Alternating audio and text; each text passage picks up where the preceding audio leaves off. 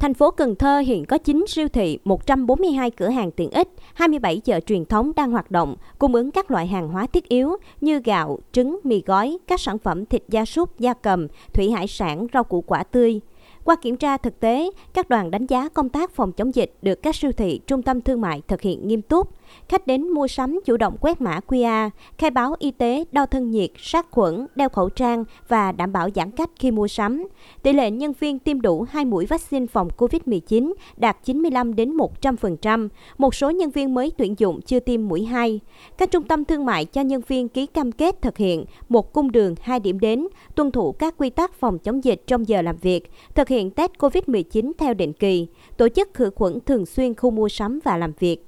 Các chợ mở lại có số lượng tiểu thương tham gia từ 30 đến 70%, tất cả đều tiêm ít nhất một mũi sau 14 ngày. Các quận, huyện hướng dẫn các chợ bố trí vị trí đảm bảo khoảng cách giữa người mua, người bán, đánh dấu kẻ vạch vị trí khách hàng trước mỗi lô, sạp, giăng dây để đảm bảo khoảng cách, hướng dẫn phân luồng vào chợ và ra chợ hai hướng khác nhau theo một chiều để đảm bảo giảm tiếp xúc, hạn chế tụ tập.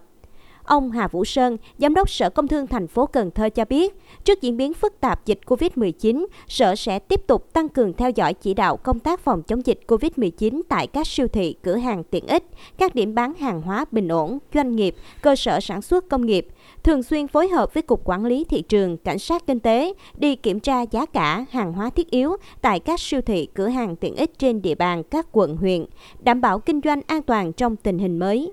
Ông Hà Vũ Sơn nhấn mạnh. Các cái doanh nghiệp không được lơ là chủ quan, tình hình dịch bệnh hết sức là phức tạp, không để xảy ra một cái sơ sức gì trong công tác phòng chống dịch.